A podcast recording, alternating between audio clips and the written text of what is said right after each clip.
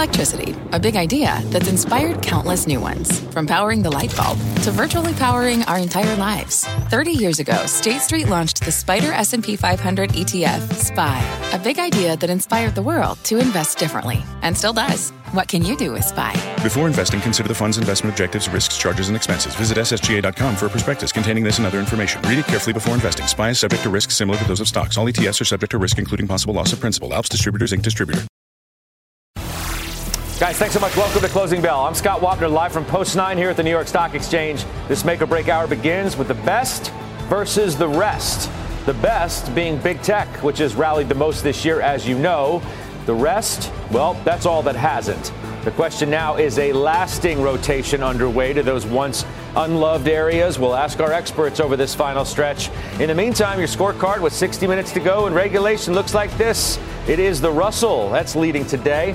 Small caps continuing to see a bounce back. Nasdaq's a modest loser despite Apple hanging right around $3 trillion in market cap yet again. Interest rates, well, they're falling again.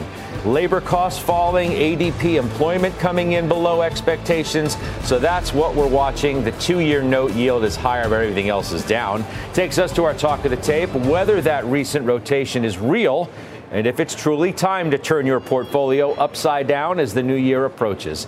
Let's ask Liz Young, SoFi's head of investment strategy, with me here at Post 9. Nice to see you again. You too. That really feels like it's a conversation here. We're trying to gauge whether this is legit, whether these unloved areas that have bounced a lot since November are going to keep going at the expense of maybe mega cap tech.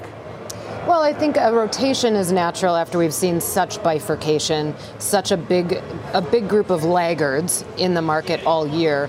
And we're at a place where I think bullish sentiment is at the top. I don't know that we can get much more bullish. The spread between bullish and bearish sentiment in the AAII surveys is huge. So I don't think that we can get that much more optimistic. So now investors, instead of taking money out of the equity market, are just looking for other places to deploy it. Some of the things that are happening today that are a little bit confusing, though, and I've got this sort of theme of wrapped in contradictions for next year, is that you've got this story of oil down so much, yet some of the cyclical sectors are rallying. So there's this contradiction between, well, if oil is down on the heels of supply cuts, yet we've got cyclical sectors rallying, the stock market doesn't agree.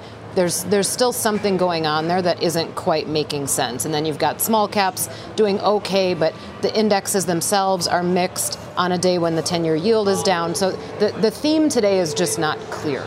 You really think people are that positive? I still feel like there's so much negativity that's out there. People are almost afraid to, decide, maybe the Fed's going to pull this off. Maybe we're going to have a soft landing. Maybe inflation's going to continue to come down. And maybe the economy's going to hang in there despite some signs that it's weakening. And we just don't know to the degree in which it's going to continue to do that. I think that there have been a lot of people who have jumped over the fence into that more positive territory. And maybe it's more along the lines of there were so many that were positive, self-included. I felt pretty sure that we were going to at least find out this year whether or not we'd have a recession. And I think there were a lot of people that felt the same way. The fact that we didn't and that inflation has come down so quickly but other things have held up so much has, I think, convinced people that at least maybe there's more of a possibility of this soft landing idea than before. Well, you're not fully on the bullish boat, right? I mean, you've been reluctant to kind of move more aggressively in that direction. What's been holding you back? Because there's indicators that I can't ignore. I am absolutely aware, and I fully recognize that the market is telling us cyclicals are doing okay, the economy is doing okay, even economic data in a lot of cases is telling us that we're doing okay. But the cooling is here, and there are still signals out there that are worrisome. The yield curve inversions are worrisome. Some of the behavior in yields is really worrisome. And the fact that we've got companies expecting really strong earnings next year, already at 19 times multiples on the S&P, I don't know how much further there really is to run. So if you just think about that idea in particular, if earnings go up next year, right, and the stock market stays exactly where it is, that takes care of the multiple problem. We will have PEs come down, but that doesn't make the market look all that attractive from here. So it's difficult for me to jump on a bullish bandwagon, especially in the face of what's going on in the rates market where you've got Fed cuts being pulled more and more forward. What do you think happens if the 10-year continues? Let's show the 10-year if we could. because it's been a remarkable drop from 5%. Yep. Yep. What happens if it continues to move in this direction and goes at or below 4%? What does that do to the narrative? What does that do to sentiment? Now, there may be some who suggest, well, it's going in that direction because the economy's weakening. Others are going to say, the bulls are going to say, well, it's coming down because inflation's coming down and the Fed's going to cut and it's going down for the right reasons. I think they're both right.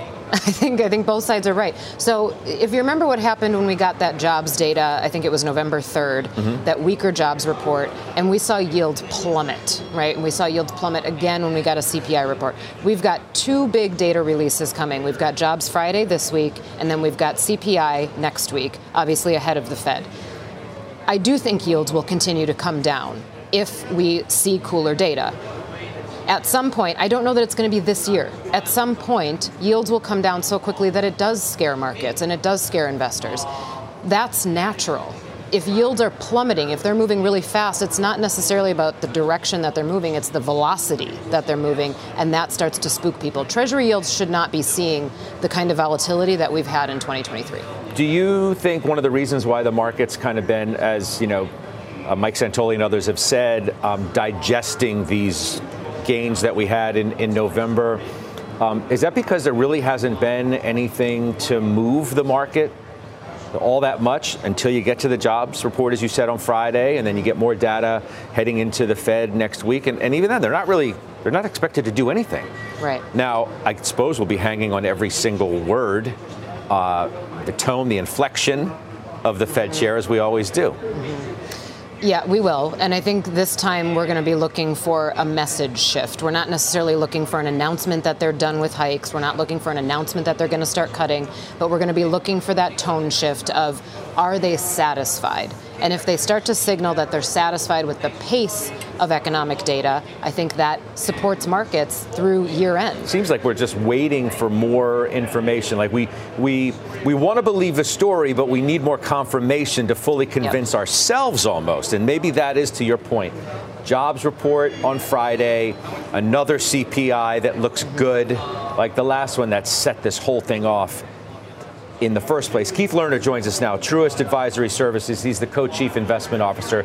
It's good to see you. Look, you've been more positive of late, for sure.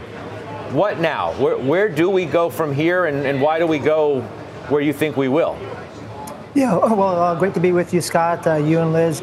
It's been a quick market change from when we spoke at the end of October. Remember, at the end of October, we were on with you on that Friday when the market found the low. And we said it was a buying opportunity. You asked us, where would we nibble? And we said small caps. You know, small caps were down 17%. And we think the things that were the most oversold would bounce the most. So we've seen that play out now. As you mentioned, the market at the headline level has been digesting it.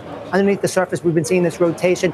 You know, the way we look at it is I still think we can squeeze a bit higher here. I think that small cap trade probably has further to go. You have to realize we were, you know, on a one-year basis, we were trailing the large cap market by about 20%. That's the most since 2020, and the relative valuation is at the cheapest since 1999. So I think there's a bit more to go here. I will say, as we get into 2024, the setup is a lot different than heading into last year, meaning, you know, last year in December, the market had corrected 7 or 8%.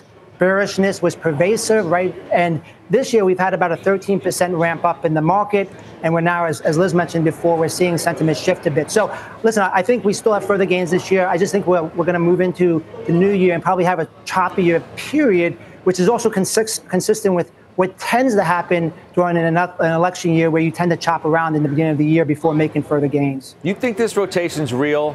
And I mean real in terms of not just for another 2 to 3 weeks or, you know, a few days. Legit, yeah, you know, real, carries on, and you actually see a meaningful rotation where it is prudent right now to start looking at those areas, even if it means, and this is the key, even if it means taking some profits out of mega cap tech. Yeah, I think the thing where I would have higher conviction is saying that the distance between the mega cap stocks and these small cap stocks is going to compress significantly. And, you know, our overall view on small caps is still neutral. We're still overweight large caps. But, you know, I think as you move into next year, the large cap stocks, or if you look at the S&P, the top 10 stocks accounted up until recently for about 80% of the gains. That's a record over the last 30 years. That's unlikely to continue. So I think as you move into next year, you want to hedge that risk by having still large cap exposure, but you want to have small cap exposure. You want to have exposure to the equal weight. But to your point, are we all in that this is, you know, the big turn for small caps? I'm not there yet, Scott, to be frank with you, but I do think it makes sense to have exposure to those areas. And what I would also say is I still think the U.S. and small caps and the equal weight look better than international, like emerging markets and developed international, which isn't getting a lot of discussion either right now. This is such a great debate that people are having, and we've had it. Not only on this program, but on Halftime, too. I've had it on stages with, you know, notable guests at conferences that our network has had. John Rogers, a famous value investor, says mega cap stocks are coming down. Mm-hmm. And a renaissance for value investors like himself are going to go up. Then Brad Gerstner comes on, known as, a famous tech investor, and says, this is not rocket science. This is where the growth is. It's where the growth is going to be. It's where the trend is. It's not going to stop anytime soon. Well, the intention of equities in a portfolio is typically to produce growth. So I would imagine that people are going to look for growth in the places that they can find it. I want to go back to the conversation with Keith a little bit. I think the tipping point here, when you were asking about, is this rally real? The tipping point is if we get people starting to take money out of treasuries, out of money markets, and put it into the equity market, a rational investor would start doing that when they stop making as much in a coupon or whatever the interest rate is in those instruments and put it back into stocks because that's where you can earn more and that's where you have more capital appreciation opportunity. People won't do that if they're nervous, right? If treasury yields are dropping, even if they get low and it's no longer attractive to get that yield, if they're nervous and they're dropping for the wrong reason, they're not going to take their money out and put it back into the equity market. If they're dropping for good reasons, and it makes more sense to put money into stocks and find more opportunity there, that's what makes the rally durable. At this point, the money is just moving, the same money is just moving around in the equity market. What move to you looks more overdone? The buying of bonds or the buying of stocks? Buying of stocks. Looks more overdone? Yes, hands down. Because stocks right now, I think, this is my opinion, I think that they're pricing in, yes, a normalization of rates next year, the idea that the Fed can do it because they want to, not because they have to, but they're also pricing in pretty good earnings growth, almost a steady state of GDP growth, and a spendy consumer that keeps on spending. And I don't think that all of that is going to continue at this same clip. But you think you're still going to get money going into bonds, but you're a wrong reasons person. That's why you think it, yes. Right? I mean, that's why you would say you don't think it's overdone. That you're going to get more money going in there because as the economy worsens, people are going to get more, I think you used the word worried, and continue to buy bonds. Yes, and the reason I think that we've shifted our focus from inflation now onto the labor market. This is a big week for labor data. We've gotten ADP that was below expectations. We've gotten JOLTS that was below expectations. Recognizing JOLT's still way above where they were pre-pandemic, but things are coming in cooler and the market has liked it so far. We get that jobs data on Friday. We're right beneath 4% unemployment rate. I'm willing to bet that as it moves above 4%, if it moves above 4%, people will start to get a little bit jittery. That's a number that we haven't seen. That's a handle that we haven't seen in a long time.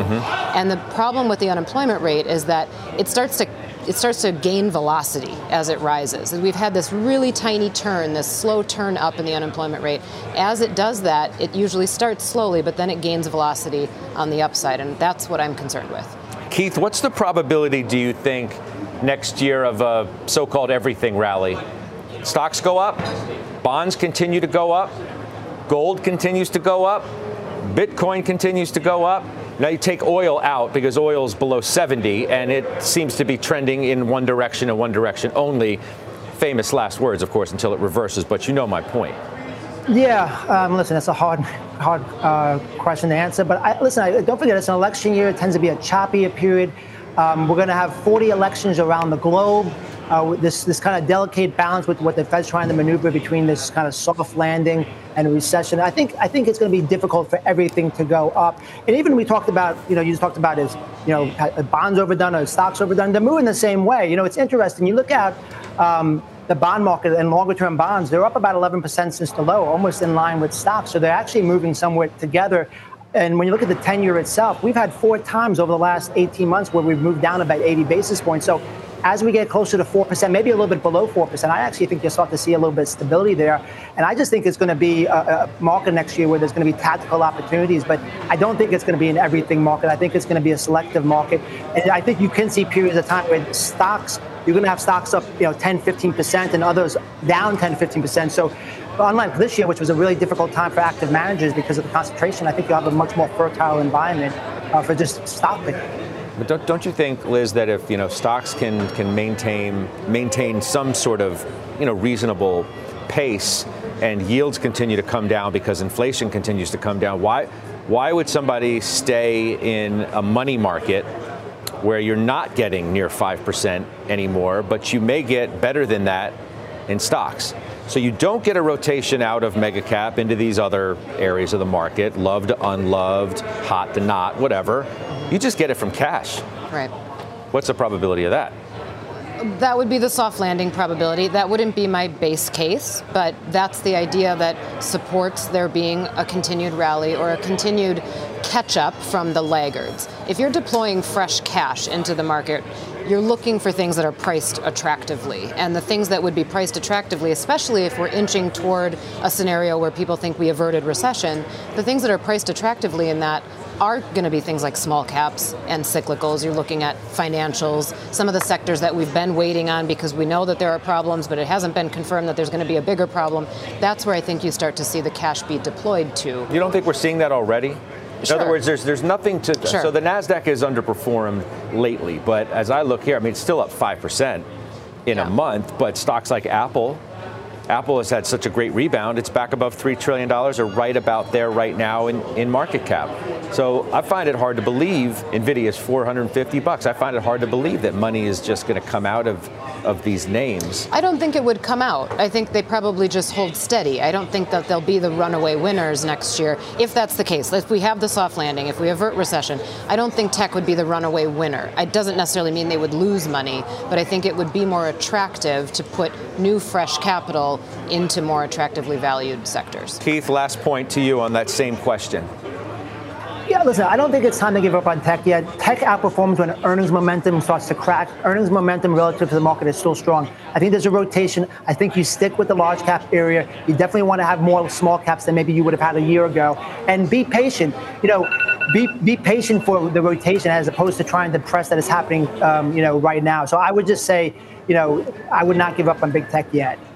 Would you set your alarm? You thought this segment was going to be over at 3:16 and not 17? Is that what that was? I didn't know you were going to keep me on this long, but I certainly appreciate the extra time with you, Scott. Hey, man, the alarm goes off. I got to call you out. It's good having you on. Keith, thanks. Liz, thanks to you as well. Thank you. Liz Young. All right, let's get a check on some top stocks to watch as we head into the close. Steve Kovac is here with us today for that. Hey, Steve. Hey, Scott. Yeah, Plug Power and Bloom Energy are both under pressure as Morgan Stanley issues a downbeat forecast for the fuel cell industry. Analysts say rising rates and renewable electricity prices are creating poor economics and uncertain futures for these companies. As a result, they're cutting their price targets for both stocks. And Avis budget is jumping after the car rental giant announced a special cash dividend of $10 a share. The company also says it plans to continue buying back stock through the end of the year. Shares up roughly 16% year-to-date, far outpacing rival Hertz, which is down 40% so far this year. Scott. All right, Steve, we'll see you in just a bit. Steve Kovac, thank you very much. We're just getting started here. Up next, AMD holding its big AI event this afternoon. We're going to break down the new announcements they have, how it's impacting the stock, the chip wars, and just about everything else with chip analyst, the star one, Stacy Rasgon, just after this break. We're live from the New York Stock Exchange. You're watching Closing Bell on CNBC. From pit lane to podium, the Las Vegas Grand Prix is providing fans a race day experience at the speed they deserve. With the help of T-Mobile for Business, our 5G advanced network solutions are powering race day operations with event-wide connectivity. From streamlined gate entry to an immersive app, giving fans blazing fast access to the sport they love. This is accelerating innovation. This is the Las Vegas Grand Prix with T-Mobile for Business. Take your business further at T-Mobile.com/now. When it comes to your finances, you think you've done it all. Saving, researching, investing. Now you can take those investments to the next level with Yahoo Finance, our sponsor today. I have an investment account with Schwab and a 401k with Fidelity, and I use Yahoo Finance to consolidate them, so it's incredibly easy to manage. They've been helping great investors like you for over 25 years. So whether you're a seasoned investor or just looking to level up, Yahoo Finance can simplify things, putting all your tools and data in one spot. Yahoo Finance takes a 360-degree look at the financial news cycle, from breaking news, original editorial perspectives, analyst ratings, independent research, and customizable charts. They've got you covered. You can see all of your 401k and other investments by securely linking your brokerage accounts. Yahoo Finance gives you insights and helps you see your wealth in its entirety. That big-picture perspective helps smart investors become even better. For comprehensive financial news and analysis, visit the brand behind every great investor, yahoofinance.com, the number one financial destination, yahoofinance.com. That's yahoofinance.com. All right, we're back. Shares of AMD. Well, they're down today after the company announces a new AI chip at their Advancing AI event this afternoon. Let's bring in Bernstein's top chip analyst, Stacy Rasgon, to discuss. Good to see you. Good to be here. Welcome back. Why is the stock down? You know, look, it was fine as it was, I think. You know, they had some they announced the products. They had some interesting benchmarks. They had some partner announcements. I don't think anything was really unexpected, though, from what we heard. And, I mean, you've got sort of like a classical sell the news event. That's all. It was fine for what it was. Right.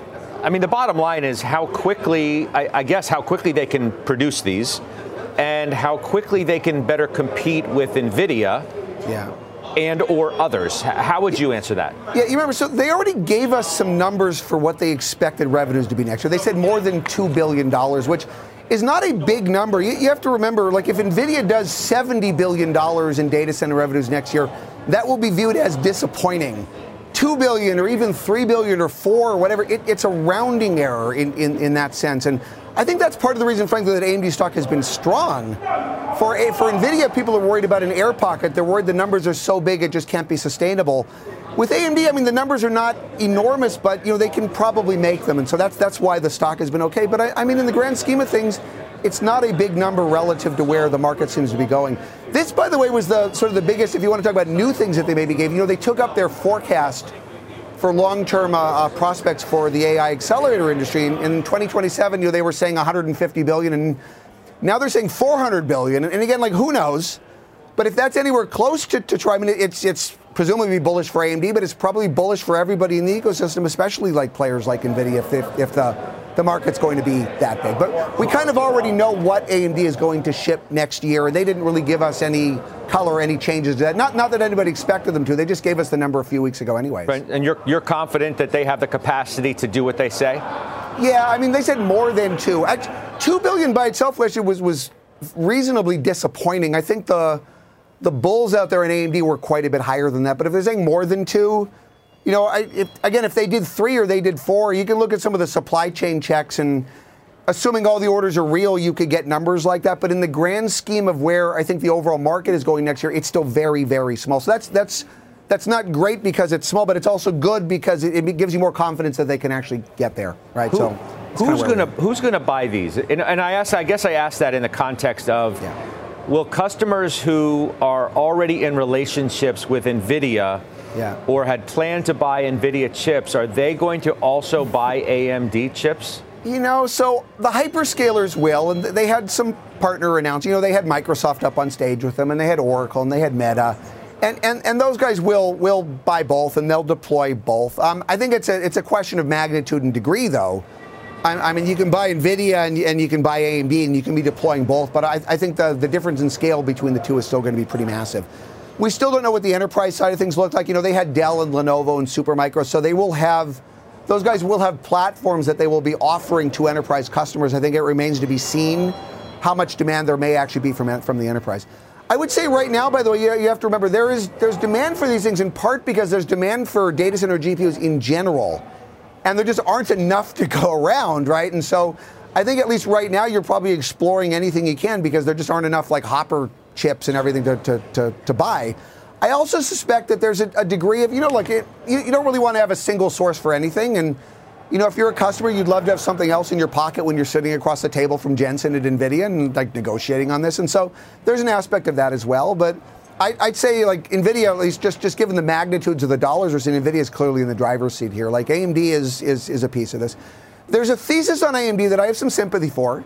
which says the opportunity is so big that even if they just get the dribs and drabs of it, it's enough, right? You know, it's $100 billion, you know, they'll get 5%. Again, there's maybe some validity to that, right? But it also suggests that there are other players in the ecosystem that are likely to get far more than that, right? Well, and that's where AMD is right now. All right, well, let's go there then, lastly, because Broadcom's going to report tomorrow, right? Yes. What does all this mean for it? Yeah, you bet. So on the AI side, Broadcom does, they do networking. And they actually, AMD had Broadcom up on stage with them. They were talking about Ethernet, and they're opening up their Infinity Fabric. Broadcom's going to support it. Broadcom also does some of the custom chips for the hyperscalers, Google in particular. And that's been a very strong driver of revenue growth this year, and it will be a strong driver next year. I suspect people are a little nervous about the core business, like Cisco and some of the others who do networking were not so great. The math suggests that for the quarter they're about to report, Broadcom, I think, is already implicitly guiding for this quarter their non-AI, non-wireless business, if you do the math, probably down double digits sequentially already. AI is actually bridging the gap. I suspect that AI revenue is going to be stronger next quarter. We're seeing it stronger everywhere else. And then the really important thing that people are looking at is VMware. Like, they closed the VMware deal. I think it's significantly accretive. And they are going to guide with VMware in the numbers for next quarter. Broadly, it's not in the street numbers. I suspect regardless, numbers probably go up. That may be enough for Broadcom. So lastly, before I let you go, just to tease an interview that's coming up, because Christine is going to speak with Lisa Su of AMD, of course, at 4:30. What's the most important thing you think you need to hear from her? As you assess what all of this is going to mean, you think you know, what does she need to say to you? I mean, look, we got some of this. Like, we saw some of the partner announcements, and that's most of what I was looking for today was who is up on stage with them.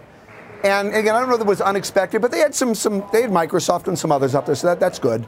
I mean, ultimately, we want to see like what the trajectory is. Where are the orders? Who is buying? How much are they buying? Can they upside? We're not going to know that today. I doubt she's going to say anything about that, you know, this afternoon. But as we go through the next several quarters, I mean, that's what people want to know. How big can this be, and how much share can they get? And that's something that they will just have to deliver on as we go for the next several quarters and through next year. Appreciate you giving us your rundown of what happened and what you think lies ahead. Stacy, thank you. Appreciate it very much. That's Stacy Rasgon joining us once again here on Closing Bell. Up next, looking beyond the Magnificent Seven, Alger's Ankur Crawford is back with us. Says her winning strategy is actually outside of the mega caps. She's going to break down her 2024 playbook after the break. Closing Bell, right back. From pit lane to podium, the Las Vegas Grand Prix is providing fans a race day experience at the speed they deserve. With the help of T-Mobile for Business, our 5G advanced network solutions are powering race day operations with event-wide connectivity. From streamlined gate entry to an immersive app, giving fans blazing fast access to the sport they love. This is accelerating innovation. This is the Las Vegas Grand Prix with T-Mobile for Business. Take your business further at T-Mobile.com/now. We're back on Closing Bell. Value has been outperforming over the past few weeks, with the group coming off its best month in more than a year. But my next guest says 2024 will be a year for the growth trade, and that investors should be looking beyond the mega caps. Joining me here at Post 9, Alger's Ankur Crawford is back. Welcome back. Thanks for having me. This is beyond, not instead of, the mega cap trade, right? Because you own a lot of the mega caps, right? Yeah, it's beyond and not instead of. I mean, look, 2023 was what I call a discovery year. We discovered Gen AI, and the mega caps ended up having these discovery type moves in which they were the drivers of this Gen AI trade, but now they've been discovered. So there's still earnings growth ahead. The valuations we don't think are ridiculously stretched, in part because the numbers have come up so much through the course of the year.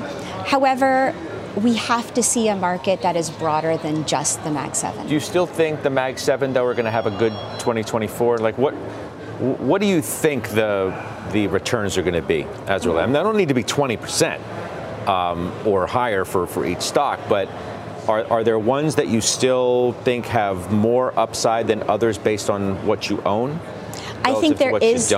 I think there is going to be a bifurcation in the Mag 7, i.e., Microsoft that has a definitive AI growth driver behind it right now, and we start to monetize Copilot, or NVIDIA that really trades at a measly 20 multiple. Well, it is less than it was. It is less than it was. You know, I think those stocks can work. Meta, that has definitive product cycle drivers, work. Google, unclear. So I think what you end up seeing is a bifurcation in the Mag 7. And, you know, we talk about it being a stock picker's market. It's going to be a stock picker's market even inside of that Mag 7 group. Okay, so let's talk about these beyond stocks, if you will. Quanta, why do you like it? Okay, so before we talk about Quanta, you know, one important thing, AMD today got on stage. Oh, right. We just talked about that with Stacy Rasgon. Oh, so one of the things Lisa Su said, the data center, the accelerated data center market is going to go to $400 billion in 2027, a 70% CAGR. That is a huge positive for a company like Quanta Services, in part because if you think about the data center architecture, as we add more and more GPU compute, it is highly power intensive. I mean, there's some parts of our economy or of our country right now that don't have enough electricity to accommodate these big data centers anymore. So we're going to have a huge CapEx build. We think $160 billion of CapEx from utilities, more or less goes to $200 billion by 2028 to 2029. Quanta Service is a net beneficiary of that as they build the T&D. Okay, what about Vertiv? Yeah, so Vertiv also a net beneficiary of this changing data center market where the architecture is being revamped. They are a power management and thermal management company. And you know, you have an environment where these GPUs run really hot, and you need to change the way that they are cooling. Vertiv is a key player in that market. They're gaining share, and they're growing content. 24 times I'm looking at their forward PE. That doesn't feel a little, I don't know what the historical average is on a stock like this, but how would you assess that? Yeah, so we don't think it's a 24 multiple. We think that the guidance that they've given has been conservative. And if you look at just PWR's backlog, the backlog would imply a much higher revenue growth rate. They have a 30% backlog going into the end of the year for 2024. That's their 12-month backlog. So, you know, that has to translate to revenue, and it's not going to be at the rate that the street has. You're talking about PWR, not Vertiv? Oh, I was talking about PWR. What about Vertiv? I think that's the one I was referencing. Oh. It looked like 24 times to me. I don't want to confuse you or our viewers, but that's the one I was talking about. Okay, so for Vertiv, I think same thing. They've given 8 to 11% type growth range over the next few years. We think that's conservative, in part because the data center market, we think, is going to accelerate at a rate that is going to surprise people. What's your broader market call? Do you have one for next year, or what you think is likely to happen? Are you more on the bullish side? I think next year is going to be tougher than it was in 2023. And in part because A, it's an election year. Election years always bring a lot of uncertainty. The consumer, you know, it's hard to tell what way the consumer will break. You know, will consumer break or will it hold to be resilient? And I think that question is still out there. We don't really know. You know, we keep pushing out this recession. Does it get pushed out to the end of 2024 as we go into the election? Who gets elected? So I think it's not going to be like an easy year. Well, this year wasn't an easy year. I mean, it was anything but. It looks easy. If you don't know anything under the surface, you look at the returns this year and you're like, wow, stocks have had a great year. They really haven't outside of the seven. Now, of late, they've certainly looked better, but you know my point. Yeah, I mean, it felt easier, I think, than 2024 will be, especially if you had picked the right stocks in the Mag 7. No wonder why you feel like that. I forgot of the stocks you owned, Microsoft, NVIDIA. Of course you think it was easy. But next year it will be a different regime, and it will become more of a stock picker's market where you kind of have to find that needle in a haystack. And you have to be agile in your thinking because the data is going to dictate the direction of the market. All right, I appreciate you being back. Ankur, thanks. That's Ankur Crawford at Post 9. Up next, we're tracking the biggest movers as we head into the close. Steve Kovac is standing by once again with that. Steve? Hey, Scott. Yeah, shares of one tobacco company getting smoked today and a cybersecurity company having its best day ever following a strong earnings report. We'll reveal the names when Closing Bell returns after this. Got about 17-18 minutes to go before the closing bell. Steve Kovac is looking at the stocks that we need to pay attention to as we approach the close. Steve? Hey, Scott. Yeah, British American Tobacco is having its worst day in over 3 years after saying it would take a roughly $31 billion impairment on its U.S. cigarette brands. The move comes as the company shifts away from traditional smoking products, saying the write-down reflects the economic future of its cigarette brands. And Sentinel One is having its best day ever after reporting better-than-expected results and strong fourth-quarter guidance. Morningstar analysts say the cybersecurity company is an emerging challenger in a space that includes large rivals like CrowdStrike and Microsoft, Scott. All right, Steve, appreciate that. Steve Kovac. Up next, a big bank bounce. Shares of Citigroup are rallying today, now up nearly 3%. We'll tell you what's behind that leg higher just ahead. Closing bell right back.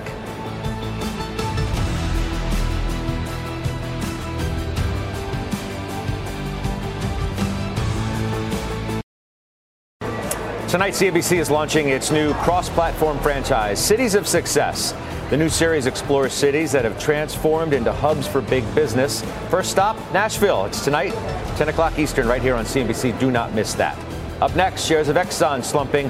We're going to drill down on that dip and what it might mean for the oil giant as we head into the new year. That and much more when we take you inside the market zone.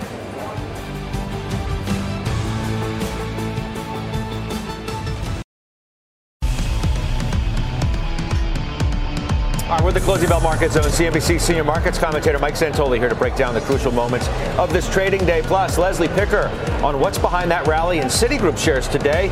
ExxonMobil just forecast a big boost to earnings over the next few years. Pippa Stevens following those details for us. Mike Santoli, you first. We're at the lows of the day, I think, and the Russell's given it all up. Russell was up like 1.5%, I think, today. And the banks were just gone negative. Banks were up more than 2% at the open. There was definitely an effortful move to resume the rotation from the few into the many. We're right at that borderline between, you get into these situations up 11% in 3 weeks in the market. Everybody says it's got to cool off. We need to consolidate. You got to work off this overbought condition. Ideally, it does it by going sideways. That's what's happening. But then you quickly also then tip into, you got waning momentum. The market seems tired. We can't break through resistance. So we're in that zone right now. Clearly, also the context being waiting for the jobs report, the CPI, the next group of things that are going to help us figure out if, in fact, we've transitioned to genuine economic resilience and easing financial conditions at an easier Fed, or if we're going to have to start worrying about more of a slowdown. Plus, the early December tendency to just have some choppiness and give back after a strong November. Yeah, I mean, and it's not just your averagely strong November. I mean, it was a rip-roaring November. So forgive the market if it needs a little bit extra digestive period if you go to the buffet a little too long. And I also have said for a while, what would be a normal pullback if that's what we're going to get? And you go down to the low 4,400s, where the market gapped higher from there in mid-November. That would be perfectly routine and wouldn't really disturb the trend. But if you do it, the storyline's going to gather up along the way to say, that was a failed rally. That showed you the market got ahead of itself. That showed you that we can't counter all these things. Also, the dollar is perking up, and maybe yields are going to find finally some traction here. So maybe, a lot of that can be tested at once. All right, Leslie Picker, Citigroup is up 2.5% as we speak. What's the news driving it? Hey, Scott. Yeah, you guys were just talking about the banks. Citi shares currently up 2.5%. CFO Mark Mason giving a whole host of guidance at this Goldman Sachs Financial Services Conference, which is in its second day today. He shared that net interest income for the year will come in, quote, a little bit better than the previous guidance figure, $47.5 billion. Although Mason notes that would suggest a bit of tapering down in Q4. Full year revenue, Mason said, will be at the lower end of the $78 to $79 billion guidance range, closer to $78 billion. That's thanks in part to FX pressures after the Argentina elections. Mason also shared some updates on the massive firm-wide reorganization, saying a combination of restructuring and repositioning will cost about $1 billion of the year's $54 billion in expected expenses. Mason added that the firm is on track to have that reorganization completed by the end of the first quarter. Scott. All right, Leslie, thank you. Mike Santoli, your view here of the financials. Well, Citigroup is that one massive laggard that can just be doing better because things are less bad and they're doing better at capital allocation and cost. You know, the financials were at the absolute wrong place if the economy is going to hang in there. So we've got the yield benefit. That obviously just helps the balance sheet, takes the pressure off of the unrealized losses. We know all that. I don't think we're going to get resolution. We're not going to get an all-clear signal that says the consumer's not going to erode anymore. So they're probably stuck in terms of, you know, making headway toward the early year highs. But I take it as a positive that they've made this much progress. They've made a multi-month high. And again, they look like they're not representing any particular risk because there's not anything crazy going on in the capital markets. They haven't been relying on, you know, volatile deal flow or trading or anything like that because it's all been quiet. Yeah, speaking of multi-month highs, how about multi-month lows? Pippa Stevens, I guess that's what I think about when I think of crude oil going below $70, and you've got Exxon making some news today as well. Yeah, Scott, really not a great day for an oil and gas company to issue an update when WTI falls below 70, but Exxon on the positive side did forecast earnings doubling by 2027 from 2019's levels, and also boosted its buyback to $20 billion per year after the Pioneer deal closes, up from $17.5 billion now, perhaps in an effort to compete with rival Chevron's monster buyback. But the stock is moving lower on some concerns around the CapEx plan, higher than prior expectations, although still below pre-pandemic levels. At the high end, Exxon said it could spend $27 billion per year between 2025 and 2027, partly thanks to an increase in spending for its low-carbon solutions division. Now, Stuart Glickman at CRFA said it's about as adjacent as one can get to their core competencies, adding it's a longer time frame in terms of positive earnings impact. Now, CEO Darren Woods did look to assuage some of those concerns, saying the division has the most potential for growth, but does remain less certain since it requires definitive policy and regulation. And speaking of Darren Woods, he'll join CNBC tomorrow at 9 a.m. for an exclusive conversation, not one, Scott, that you want to miss. Yep, and we won't. Pippa, thank you. That's Pippa Stevens joining us with what's happening with Exxon and crude. And Mike, $69.35 for WTI. Yeah, in a way, what's happened to crude over the last couple of months sort of vindicates the way the Exxons of the world have been proceeding. Obviously, they've been trying to replenish their reserves and produce at a certain level. But just the idea that, you know, people screaming at them that we were going to have tight supplies forever and they really should be investing more, they're very much in the mode of, you know, we need to find new avenues. We're going to be sharing as much cash flow as we can with investors. $20 billion buyback is material. That's 5% of the market value of Exxon right now. If they threw it all in there, they've been reducing the share count, let's say 5% over the last couple of years. So it's all working in that direction of trying to get the company in a spot that it doesn't need much from the crude market to survive, or really rising gasoline demand. I think we should all remember that miles driven are down from the peak, and therefore, you know, cost per mile is down. Everything is working against them in terms of long-term headwinds. So it makes sense that they're operating this way. Now, in terms of what does it mean to be at $69 WTI crude, I don't want to overthink it. It does seem to be relentless supply. OPEC can't get any kind of output cuts together, it seems. And for now, it's also seasonally weak. So we can wait for things to gather up. As I mentioned, you know, dollars as firmed and all the things that we look at that sort of didn't really work to get the crude price moving have been well in place for a couple months. Energy is down 1.6% today. It's down 11%. Quarter to date. Utilities are an outperformer in a big way today. And I know, you know, that's no surprise, obviously, where yields continue to head. Yeah, so the pure yield plays are, you know, getting a little bit of a boost on this. Real estate has been an interesting spot. They've sort of broken a downtrend and have definitely gotten the benefit of this idea that both yields are helping and, you know, we haven't seen the sort of blow-ups we've been waiting for in that area either. So, again, we see the, you know, sort of attempt at rotation this morning, and I view it more as not so much you sell one group of stocks to buy the other, but literally every, almost literally every long-only fund owns Microsoft. You already own it if you're in the market. And so it's a matter of what you do with the incremental dollar. And do you put it elsewhere? Do you spread it around a little bit and just feel as if that there are some, you know, darker corners of the market that, nobody's playing in right now? Well, speaking of that, it makes me think of what's been going on in the market, that all of the so-called chasers are already now in the race. There's yes. nobody left to push this market higher between yeah. now and the end of the year. Yeah, I mean, well, look, there's always somebody who can want to get more long, or if the market does catch a spark, you're going to have people get levered to it. But I agree that the people who felt forced to participate, that happened. The Goldman data is very clear about that in yep. terms of CTAs binging on stocks just to make sure they had enough of the index. That's commodity trading advisors, the systematic hedge funds, and all the rest. So now it's about, do the numbers come through? The fourth and first quarter earnings look plausible or not. And, you know, whatever little seasonal fairy dust gets sprinkled on the market, we'll see if that can work, too. If you really get more, you know, Goldilocks-type data, as we've had for a while, it's hard to see, you know, a truly big shock hitting this market, but remains to be seen. Makes me think that tomorrow you get a holding pattern day, because you're not going to want to get ahead of jobs on Friday. No, exactly. I agree. And we're back to jobs mattering. We're back to you want good enough news, if not blistering hot economic numbers from this point on. Yeah, we kind of got it with ADP. We'll see what the big numbers that backs it up. But does it for us. We're out red. I'll see you tomorrow. Into OT with Morgan and John.